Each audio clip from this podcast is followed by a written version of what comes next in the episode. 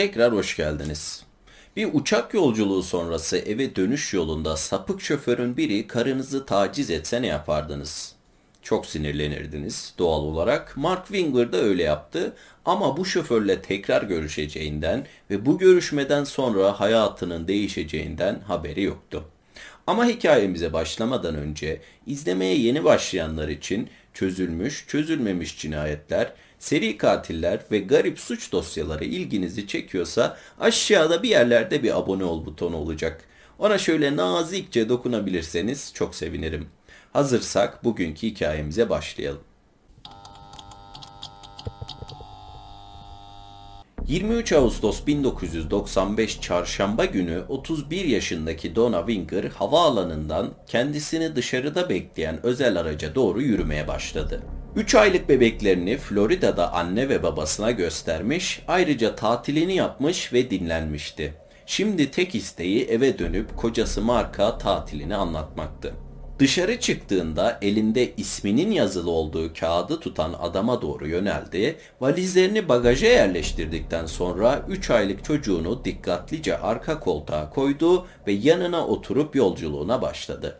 Donna saatler süren uçak yolculuğundan dolayı fazlasıyla yorgun hissetse de kaba gözükmemek için birkaç dakika bekleyip şoförün konuşmak isteyip istemeyeceğini görmek istedi.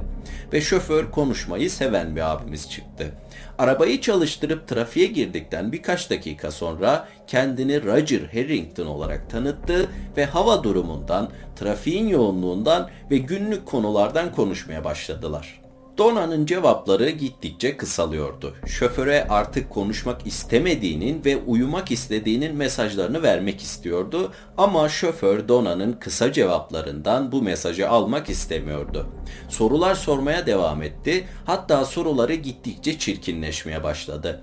Dona'nın seks hayatı gibi özel konular hakkında sorular sormaya ve bunları yaparken dikiz aynasından bakıp Dona'yı gözlemlemeye çalıştı. Donna ne kadar köşeye çekilip Roger'ın gözlem alanından dışarı çıkmaya çalışsa da Roger bundan da anlamıyordu. Roger sorular sormaya, rahatsız etmeye devam etti. Roger'a kızının uyuduğunu, konuşmak istemediğini ve seslerin kızını uyandırabileceğini söyledi ama Roger bunu da dinlemedi. Soruları gittikçe daha rahatsız edici bir hal alıyor, aynı zamanda araba kullanışı da gittikçe agresifleşiyor ve hızlanıyordu. Sonunda eve geldiklerinde Donna kendisine zarar vermemesi için dualar ediyordu. Araba durur durmaz çocuğunu aldı ve Roger'ın arkaya gelmesini beklemeden valizlerini alıp koşarak eve girdi. Kapıları kilitledi, camdan Roger'ı izlemeye başladı. Roger'ın arabaya binip gittiğini görünce biraz rahatlamış hissetti. Kapının kapanma sesine gelen kocası Mark tatilinin nasıl geçtiğini soracaktı ama karısının ifadesinden ve hareketlerinden bir şeylerin yolunda olmadığını anlamıştı. Donna eve dönüş yolunda olanları anlatırken Mark sakin görünmeye ve onu rahatlatmaya çalışsa da içten içe çok kızgındı. Karısına ve küçük kızına nasıl bunları yaşatabilirdi? Mark Dona'dan olanları bir kağıda yazmasını, şikayet edecek olurlarsa bu kağıdı kullanmalarını istedi ve bu Dona'ya da mantıklı geldi olanları bir kağıda yazdı ve magnetle buzdolabına tutturdu.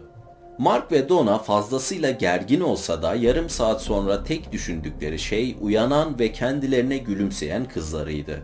Ertesi sabah olduğunda Winger ailesi evinde her şey yoluna girmiş gibi gözüküyordu.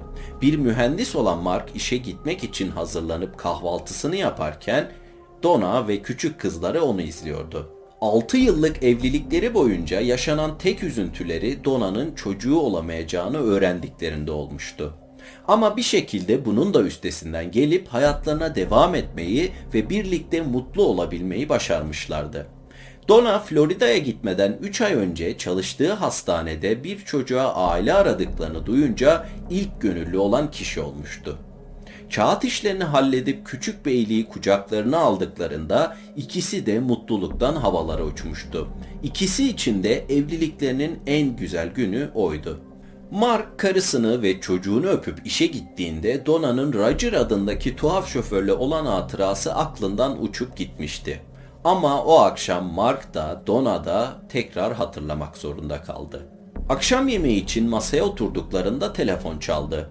Mark kalkıp telefonu açtığında ses yoktu. Birkaç saniye sonra telefonun kapandığının sesini duydu.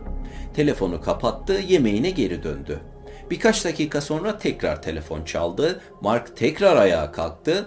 Yine ses yoktu ve birkaç saniye sonra yine telefonun kapanma sesi geldi. Mark masaya tekrar oturup Dona'ya belli etmemeye çalışsa da arayan kişinin Roger olduğunu düşünüyordu. Rezervasyon kağıtlarında ev numaraları vardı ve Roger'ın sorunlu bir tip olduğu belliydi. Mark ne kadar belli etmemeye çalışsa da Donna bunu yapanın Roger olduğunu düşündüğünü söyledi. O gece telefon tekrar çalmasa da Winger ailesi kapılarını ve pencerelerini kilitlediklerinden emin oldu. Sabah uyandıklarında ilk iş olarak Mark, Roger'ın çalıştığı şirketi arayıp Roger'ın karısına olan tuhaf ilgisini ve şikayetlerini iletti. Çalıştığı şirkete ayrıca evine gelen iki sessiz telefonu da Roger'ın ettiğini düşündüğünü söyledi. Şirket ilgileneceklerini söyleyip telefonu kapattı ve akşam Mark'ı tekrar arayıp Roger'ın işine son verdiklerinin bilgilendirmesini yaptı. Roger'ın tekrar aramayacağını düşündü ama yanılmıştı. İlerleyen günler boyunca neredeyse her saat başı telefonları çaldı ve her açtıklarında duydukları tek şey birkaç saniye sonra gelen telefonun kapanma sesiydi. Donna, Florida'dan döndükten 6 gün sonra 29 Ağustos'ta susmayan telefonlardan dolayı Mark'ın sabrı tükendi. Roger'ın arabasına bindiğinde verdiği kağıtlardan Roger'ın numarasını buldu ve aradı. Roger telefonu açtığında konuşmasına fırsat vermeden evini arayıp ailesini rahatsız etmeyi bırakmazsa polise haber vereceklerini söyledi ve telefonu kapattı. Mark'ın Roger'a telefon ettiği gün saat 4 civarı Mark evlerinin bodrumunda günlük sporunu yaparken yukarıdan gelen gümbürtü seslerini duydu. Koşu bandını durdurdu ve duyduğundan emin olmak için tekrar dinlemeye başladı. Yine aynı gümbürtü sesini duydu. Koşu bandını kapattı ve yukarı çıktı. Salonda her şey normal gözüküyordu. Yatak odasına karısının ve kızının en son olduğu yere gitti. Burada yolunda olmayan bir şeyler vardı. Kızları Bailey yatağın ortasında tek başına duruyordu ve Donna yanında değildi. Donna 3 aylık kızlarını asla düşüp kendini incitebileceği bir yerde tek başına bırakmazdı. Kızlarını yataktan alıp güvenli bir yere koyduktan sonra evin diğer tarafından gelen sesleri duydu. Dolabına yönelip korunma amacıyla aldığı silahını çıkarıp eline aldı, yatak odasının kapısını kapattı ve sağa dönüp seslerin geldiğini düşündüğü yemek odasına doğru yürümeye başladı. Yaklaştıkça kalp atışları hızlanıyordu. Sesin neden geldiğine dair en ufak bir fikri yoktu. Koridorun sonuna gelip derin bir nefes aldıktan sonra yemek odasının kapısını açtı ve gördüklerine inanmakta birkaç saniye zorlandı. Karısı Donna dizüstü çökmüştü ve arkasında daha önce hiç görmediği bir adam vardı. Adam elindeki çekici kaldırdı ve Donna'nın kafasının arkasına sert bir darbe indirdi. Gördüğünün şokunu atlatır atlatmaz Mark silahını adama doğrulttu ve kafasına iki el ateş etti. Yüzüstü yatan karısının yüzünü çevirmeye çalışırken az önce vurduğu saldırganın ayağa kalkma çabasını görünce silah uzakta olduğu için saldırganın kullandığı çekici aldı ve kafasına sert bir darbe indirdi. Adamın hareketsiz kaldığından emin olduktan sonra tekrar karısının yanına döndü ama karısı da artık hareket etmiyordu. Panikle telefona sarıldı ve şu telefon görüşmesini yaptı.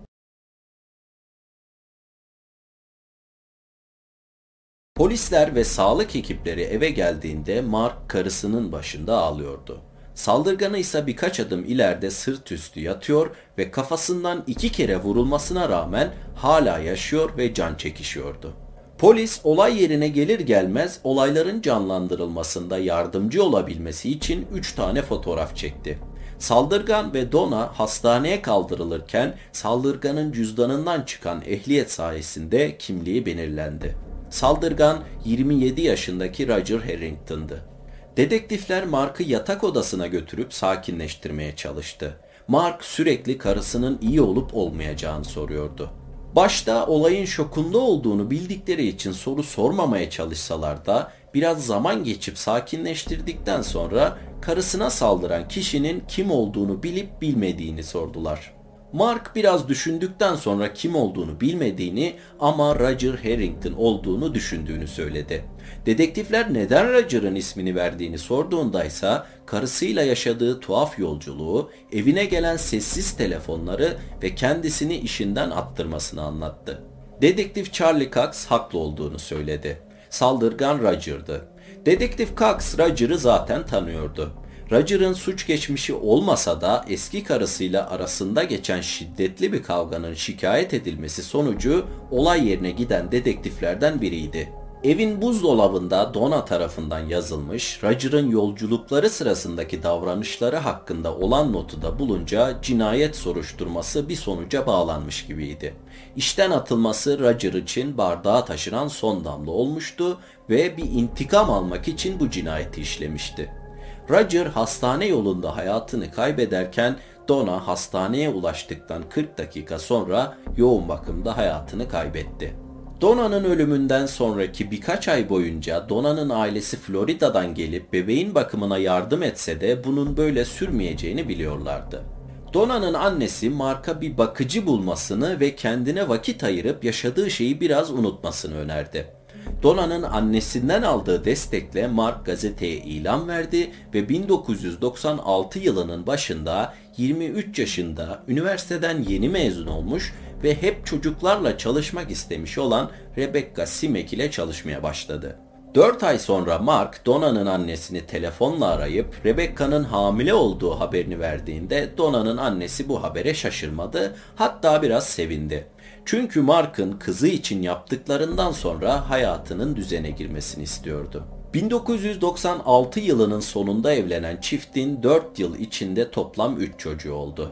Dona'nın öldürüldüğü evden taşındılar ama hayatındaki tüm bu değişimlere rağmen Mark Dona'yı hiç unutmadı. Sık sık karakolu ziyaret edip Roger Harrington'ın karısını neden öldürdüğünü, amacının ne olduğu hakkında sorular soruyordu. Karısıyla iki gün önce tanışmış bir insan nasıl delirmiş ve karısını öldürmüş olabilirdi? Roger ölse bile Mark karısının ölümünden birilerinin sorumlu tutulmasını ve cezasını çekmesini istiyordu. Roger'ın çalıştığı şirkete milyonlarca dolarlık tazminat davası açtı ama dava sonuçlanmadan kimsenin beklemediği bir şey oldu. 1999 yılı Şubat ayında polis bir telefon aldı. Telefon eden kadın Dona'nın cinayetinde Roger Harrington hariç birisinin daha parmağının olduğunu söyledi ve polislere o kişinin ismini verdi. Polislere bunun gibi yüzlerce telefon geliyordu ve çoğu yalan veya yanlış yönlendirme çıkıyordu. Ama bu telefonu yanıtlayan kişi 1995 yılında Dona cinayetini soruşturan dedektiflerden biriydi ve o zamanlar kanıtlayamasa da cinayet mahallinde yerine oturmayan şeyler vardı. 1995 yılında katilin Roger Harrington olduğu düşünülüp kapatılan dosyaya atılan ve olay yerine gelir gelmez çekilen 3 fotoğrafı dosyadan çıkarıp tekrar incelemeye başladı. Telefon eden kadın haklıydı. Olay yerinde bir şeyler yerine oturmuyordu. Katilinin yakalanması, komşuların tekrar sorgulanması, kanıtların adli tıp uzmanları tarafından tekrar incelenmesi 2 yıl sürdü. 2 yılın sonunda varılan sonuca göre Donna Winger'ın başına gelenler şu şekilde. 29 Ağustos 1995 günü 3.45'te Mark evin bodrumunda sporunu yaparken yukarıdan gelen gümbürtü seslerini duydu. Sesin tekrar gelmesinin ardından yukarı çıktı ama söylediği gibi yatak odasına gitmek yerine kapıya yöneldi. Duyduğu ses kapısından gelen tıklama sesiydi. Kapıyı açtığında karşısında duran adam ona kendini Roger Harrington olarak tanıttı. Mark Roger'ı içeri davet etti ve birlikte yemek odasına gittiler. Roger cebinden sigarasını çıkarıp masaya koydu ve Mark'la yüzleşmek için kafasını çevirdi. Kafasını çevirdiğinde Mark'ın kendisine bir silah doğrulttuğunu gördü. Korkudan donup kaldı. Mark Roger'a arkasını dönmesini ve diz çöküp oturmasını söyledi. Roger söyleneni yaptıktan sonra Mark kafasına bir el ateş etti. Silah sesini duyup yatak odasından gelen Donna bir kan gölünün üzerinde yatan Roger'ın cesedini görünce korkudan çığlık atmaya başladı. Donna gördüklerinin şokunu atlatmaya ve ne olduğunu anlamaya çalışırken Mark kafasının arkasına çekiçle sert bir darbe vurdu. Donna dengesini kaybedip yere düştü ve yüzünü korumak için içgüdüsel olarak ellerini yüzüne götürdü. Ama maalesef bu yeterli olmadı. Mark tekrar tekrar vurdu. Dona'nın kafasına çekiçle 7 kere vurduktan ve karısının öldüğünden emin olduktan sonra Mark o 911 aramasını yaptı. Telefon konuşmasında bebeğinin ağladığını söylemesinden önceki 10 saniyeyi dikkatle dinlerseniz arkadaki inleme seslerini duyabilirsiniz. Sesler Roger'a aitti ve Mark telefonu kapattıktan sonra bebeğiyle ilgilenmek yerine Roger'ın kafasına bir el daha ateş etti. Mark Roger'ı ve karısını öldürdükten sonra cansız bedenlerini hareket ettirip Roger karısına saldırmış ve Mark Roger'ı bu yüzden vurmuş gibi gözükmesi için konumlandırdı. Ama bir hata yapmıştı. Roger'ın cansız bedeninin bulunduğu konumdan Dona'ya saldırması imkansızdı. Yani Mark'ın hikayesi tamamen uydurmaydı. Mark'ın arkadaşıyla ilişki yaşadığı için zaten karısını öldürme planı vardı. Mark kendisine defalarca Donna ölürse ilişkilerini rahat bir şekilde sürdürebileceklerini söylemişti. O zamanlar ciddi olmadığını düşünse de Dona'nın ölüm haberini alınca Mark'ın şaka yapmadığını anlamıştı. Şoförünün nasıl davrandığını duyunca cinayeti yıkacağı kişiyi bulmuştu. Polisi arayan kişi Mark'ın o sırada ilişki yaşadığı Dona'nın arkadaşı Diane Scalz'tı. Roger'ı çalıştığı şirkete şikayet etmesi planının ilk evresiydi. Gelen sessiz telefonlar diye bir şey hiç olmadı. Mark bunları polise Roger'ı daha da şüpheli göstermek için uydurmuştu. Cinayet günü Mark Roger'ı arayıp aralarındaki sorunu çözmek ve şikayetini geri almak için kendisiyle görüşmek istediğini söyleyip evine çağırdı. Roger işine fazlasıyla ihtiyacı olduğu için şikayeti geri alması karşılığında bu görüşmeyi kabul etti ama kendisinin ölümüne çekildiğinden haberi yoktu.